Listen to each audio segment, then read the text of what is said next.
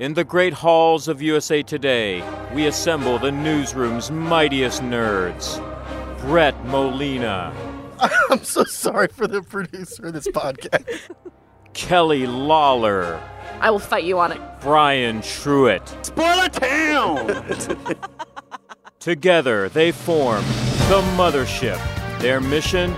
To harness their collective encyclopedic knowledge of nerdiness in all its forms, to dissect every trailer, plot twist, and game released for the geekiest of fans. The Mothership, saving the universe from bad comic book adaptations every Friday.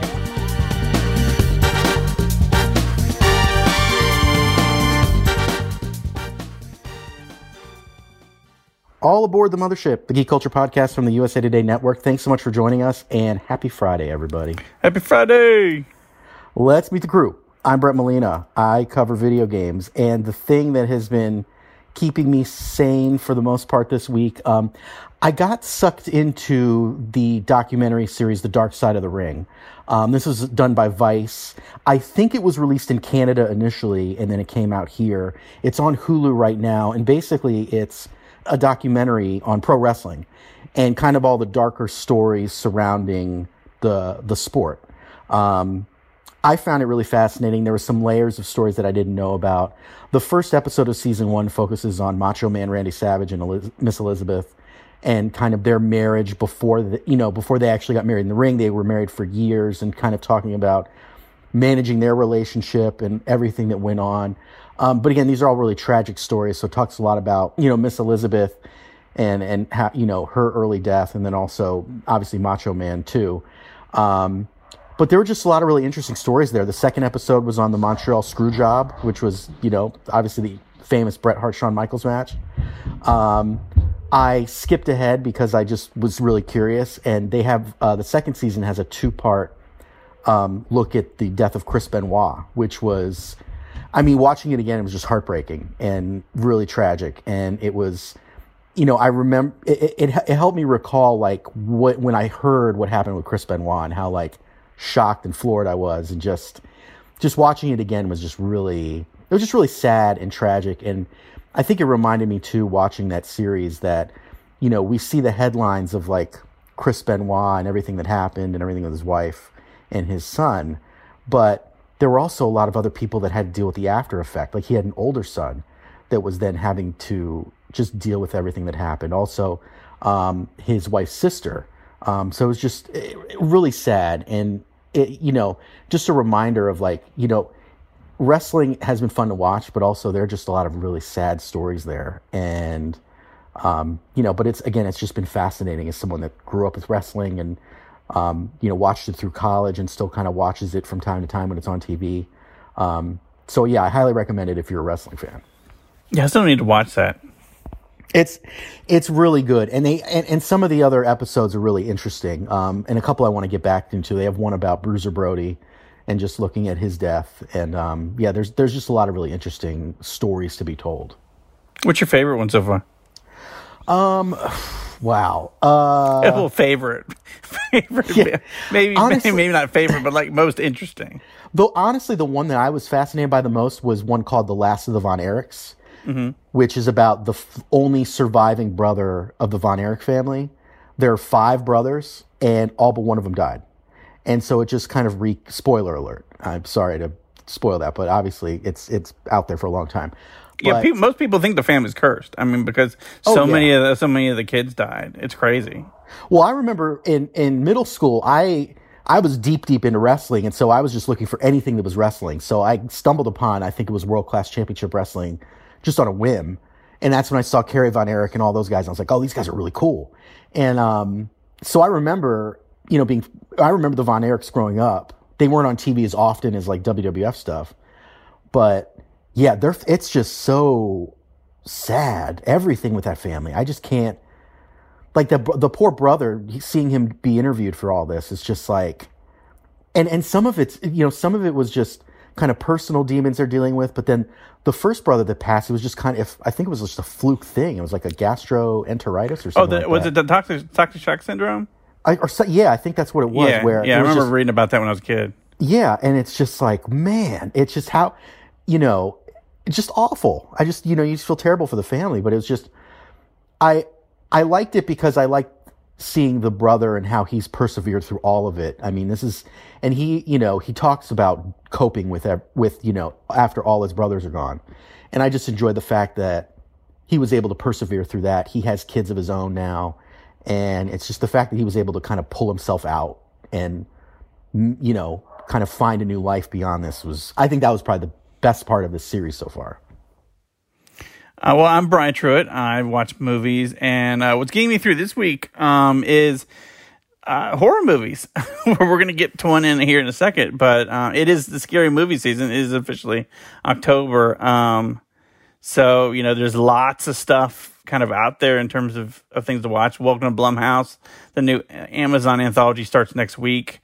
Um, and, but but you know one of the interesting places for for horror has been Netflix. They have a lot of they've they've been streaming a bunch of different horror movies for a while now, for a few year, a few years now, and they're pretty good. Um, out this week, out today actually, um, is Vampires versus the Bronx, which is kind of a throwback to like Lost Boys and and Goonies and and things like that, where we grew up um, it's it's it's about like three young friends in the Bronx who have to deal with a nest of vampires. When like the vampires move into Bron- to the Bronx and like they come in under like disguise of like gentrification and like putting up like vegan ice cream food trucks and like kale stores and like bread restaurants and you know just really hipster stuff and like the neighborhood's all like what's going on here? Even though it's like it's very creepy what they're doing and then the kids find out and like it, it becomes like the whole community versus vampires. So that's pretty fun. And then um also the babysitter killer queen it's a sequel to the babysitter which was a couple years ago. And that's again that's kind of a it's got a throwback 80s vibe to it um the sequel both watch it you know they're both on netflix. If you've never seen them either of them watch them both now because they're they're they're pretty tight. It's they're in, and really fun. Um but yeah it's like netflix is an interesting place to go kind of deep diving in terms of like they've got some old horror flicks too but like their originals are are really good because they've got like they've got some stephen king adaptations like gerald's game and um there's uh well in the TV shows too obviously Stranger Things but also The Haunting of Bly Manor is coming up next week. And then The Haunting of Haunting of Hill House which was like the first season of the of the of that Mike Flanagan anthology show. That's that came out um I think it was last year a few years ago but it's great. It it will freak your out. So I would I, so if you're gonna get into a scary mood watch that. You know watch Bly Manor next week. Just just go on a horror binge in Netflix. All right, I'm gonna have to check out the Vampires in Brooklyn a movie. Yeah, you um, dig. That you sounds dig really it. cool. Yeah, I'm gonna have to check that out. Um, if this is your first time listening, welcome. New episodes of Mothership drop every Friday, and you can subscribe for free on Apple Podcasts or wherever else you like to listen.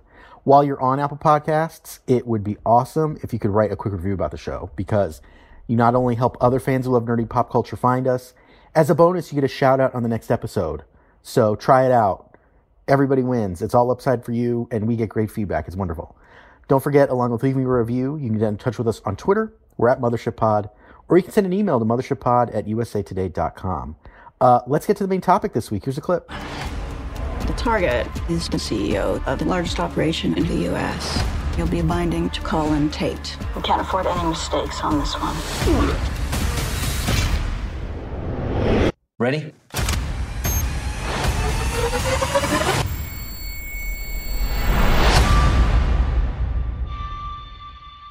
What's with you today? What do you mean?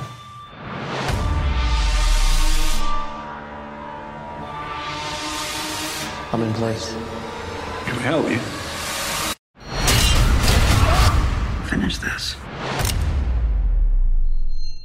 What are you doing? I can't pull the trigger. That was from the new sci fi horror film Possessor, which stars Andrea Riseborough as a corporate assassin who, using brain implant technology, is inserted into a subject to execute high profile targets. And Christopher Abbott stars as a man whose body she inhabits to pull off her latest job. The film's directed by today's special guest, Brandon Cronenberg, who knows a thing or two about body horror. His father is acclaimed filmmaker David Cronenberg, the man who gave us The Fly, Scanners, Videodrome, and a whole lot more. Uh, Brandon, thanks so much for being here. Oh, my pleasure. Thank you for having me.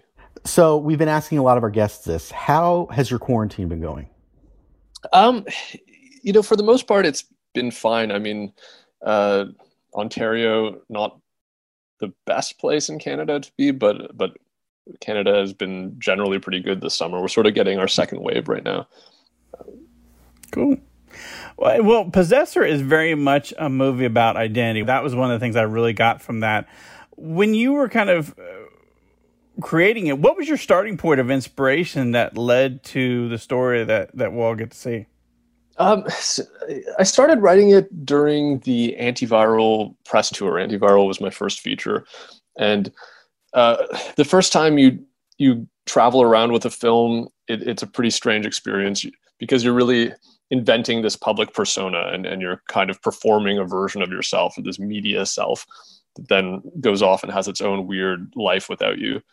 Uh, so because of that and a few other things, I, I was going through a period of kind of I think not seeing myself in my own life. I, I, was sitting up in the mornings and, and feeling like I was sitting up into someone else's life and uh, scrambling to construct some kind of character who could function in that context. Uh, so I wanted to initially write a film about uh, someone who may or may not be an imposter in their own life uh, as a way of talking about how we uh, create characters and narrative just to function in a, in a basic way as people. So uh, when it came to you know creating your own brain implant device for this, did you look into any real life science um, to kind of draw to kind of make it feel like it's kind of as close to the real thing as you can? Uh, yes, absolutely. I looked at uh, more, more recent science was BrainGate. There's a there's a whole interesting uh, brain machine interface world right now. I, I, mean, a lot of people saw the Elon Musk uh, pig brain implant video recently, but that's been going on for a long time, and actually, a lot of the uh, the early research into it was that I that I looked at. The neuroscience was being done in the 50s and 60s. Um, in particular, this doctor Jose Delgado, who's a Spanish doctor working in the U.S., was doing some very interesting uh, experiments at the time with uh, brain implants, uh, putting uh, electrical wires into people's brains and electrically stimulating certain areas of the brain. It, it was it, it's interesting. It's kind of terrifying. He was able to uh, control an alarming range of functions, motor functions, emotions, and behavioral functions. Um, and in fact, in the film, there's a scene where uh, there's this kind of documentary playing on the TV with this bull who's charging someone, and that footage mm-hmm. is from one, one of his experiments where he implanted a bull with this device he called a stimoceiver, which was a, a receiver with a, an electrical uh, stimulator. Um, so the bull charged him, and then he was able to hit a button on the receiver, and it would veer off. And that was a, a, kind of showy demonstration of the, the work he was doing at the time. So there's definitely like there's sci-fi and horror elements, but also there's a lot of action elements. There's thriller, mystery. There's a lot of genres that you have kind of going on. Even a little bit of family drama in here too. Um, was that kind of what you wanted to do? Was kind of have something that like had a lot of your interests and you could go a lot of different places for a lot of different people. Yeah, absolutely. I mean, I, I, I like genre mashups. I also really like pairing kind of, um, I guess, sort of satirical or philosophical issues with sort of pulpier, more visceral, entertaining uh, storytelling. So again, as as I was saying, it started in many ways with those kind of more dramatic scenes, the family scenes and the relationship scenes, um, and I built out the more thrillery sci-fi stuff uh, from there. But I, I, really like being able to dabble in uh, in both of those genres. So uh, the the new release is labeled as Possessor Uncut. Um, what are you know what are some of the differences between between versions of the movie or can you talk a little more about that sure uh, so there are two versions of, of the movie one is possessor uncut which is fortunately getting the uh, it's it's leading our release in the U.S. and I had a lot of great support from Neon and Well Go here in uh, releasing the the uncut version. So that is the unrated director's cut. That's the full film, and, and that's what I would consider to be the re- the real film, quote unquote, real film uh, that people saw at the premiere at Sundance. There is also a uh, cut version of the film that was cut to get an R rating, so that that will probably get some kind of release on platforms that won't put out an unrated film. Is there a real big difference between the two? It depends what you're interested. I mean, well, yeah, I mean, there's a know. couple scenes I'm like, yeah, I can see where that that was probably like maybe toned down a little bit. Yeah, there are a few things were toned down in it, basically. So if you, uh, you know, I I feel lucky to have just been able to do a, an unrated director's cut and to have that get such a, a big release. I, I, think the R version is a necessary evil, but uh, you know, I, it, it is what it is. I, I, don't like it as much because it changes uh, the film in, in ways that uh, were just necessary to get the rating. Uh, obviously, I'd prefer people to see the uncut version, but um, you know, I'm, I'm also glad to be able to play on a variety of platforms. There's a really creepy sequence, and you see it kind of in, in some of the marketing materials and everything, where Chris is wearing this melted mask, uh, wax mask of Andrea. How did you come up with that idea? Was that kind of like pleasantly unnerving for everybody filming that day? Um, I mean, I. It's I like the one little signature thing of this movie. It's really kind of neat because it is so unnerving. Yeah, I forget. Honestly, I forget at what point that came into the writing process. I, I was just uh, feeling my way through a hallucinatory sequence that I, I wanted to have some kind of symbolism, and, and I wanted him to uh, be disguising himself as her in a way to to kind of, uh, I guess, illustrate the the back and forth of the power dynamic there. And um, I I don't know how creepy it was necessarily to film it. I mean, to get that red and yellow uh, coloring that was all done in camera practically. So it was a gel over the the lens and i was sitting there with a flashlight kind of shining the flashlight into the side of the lens to get the flare and then chris was putting on this sort of this mask which is creepy in the film but of course like so many other effects uh, when you're actually on the set uh, playing around with them it's a, it's a silly rubber mask. So uh, I don't think shooting it was creepy, but uh, I'm glad that it's having that effect in the film itself because that that was certainly as intended. Now I'm picturing members of the cast and the crew like randomly grabbing the masks, spook people and stuff on set. Everybody gets their own Andrew West mask at the end of the shoot. so let's talk about your your background in sci-fi and horror. When or was there a moment where you first really gravitated toward that genre? Uh, I mean, science fiction in particular i've always been interested in from a i guess a, a nerdy as, as, a nerd growing up you know I, I, especially from a literary perspective read a lot of science fiction. I really like philip k. Dick and uh, kurt vonnegut and j.g ballard. Um, in terms of filmmaking I, you know i don't know. I never made a conscious decision to specifically be a sci-fi filmmaker or a horror filmmaker. That's just kind of where my head has been. Um, I think those are great genres to be able to explore the real world in, in, in, kind of a satirical way because you can take what's really happening and, and kind of exaggerate and caricature and, and uh, look at it through a different lens. So I, I, I, definitely like those genres and, and they're very much in line with the, the next projects I have in development, but I wasn't consciously choosing to uh, embrace them and and I, I may do other things. I, I, don't know. It's not it's not really a deliberate process that way. When you were old enough to watch them, what was the first movie of your dad's that you watched? Do you remember? Uh, good question. I think it was probably a TV edited version of um, Fast Company. Okay. Not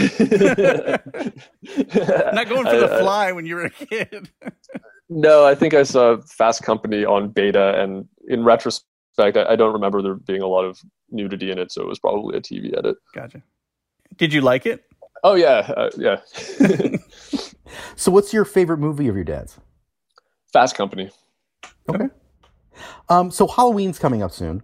Um, what are two horror movies that mean the most to you? Whether it's for professionally or just personally, what are the two that really stand out? I don't know. I'm terrible at answering that question. As soon as anyone asks me anything like that, I just draw a complete blank. I'm sorry. Is there, is there a is there a type of horror that kind of that that you're attracted to in terms of you know the metaphorical stuff or you know, monster, a certain kind of monster? Is there something that you know when you when you do watch horror as a as a fan that you're kind of like uh, that appeals to you? Honestly, I I like to watch a wide range of stuff. I mean, some sometimes uh, the you know the schlockier stuff is fun. You know, something like Nightmare Weekend we watched a lot when we were uh, making the film. We uh, I watch a lot of movies with some of my close collaborators like Karim Hussain, my cinematographer, and, and Rob Cotterill. Um, but also we looked at uh, you know a lot of Argento, for instance. We looked at uh, at opera to to kind of use as um, inspiration to a certain degree for some of the stylized violence. Um, you know, I like I like all of that stuff. I like I like a good range. You mentioned that, that you're working on uh, figuring out a few things now.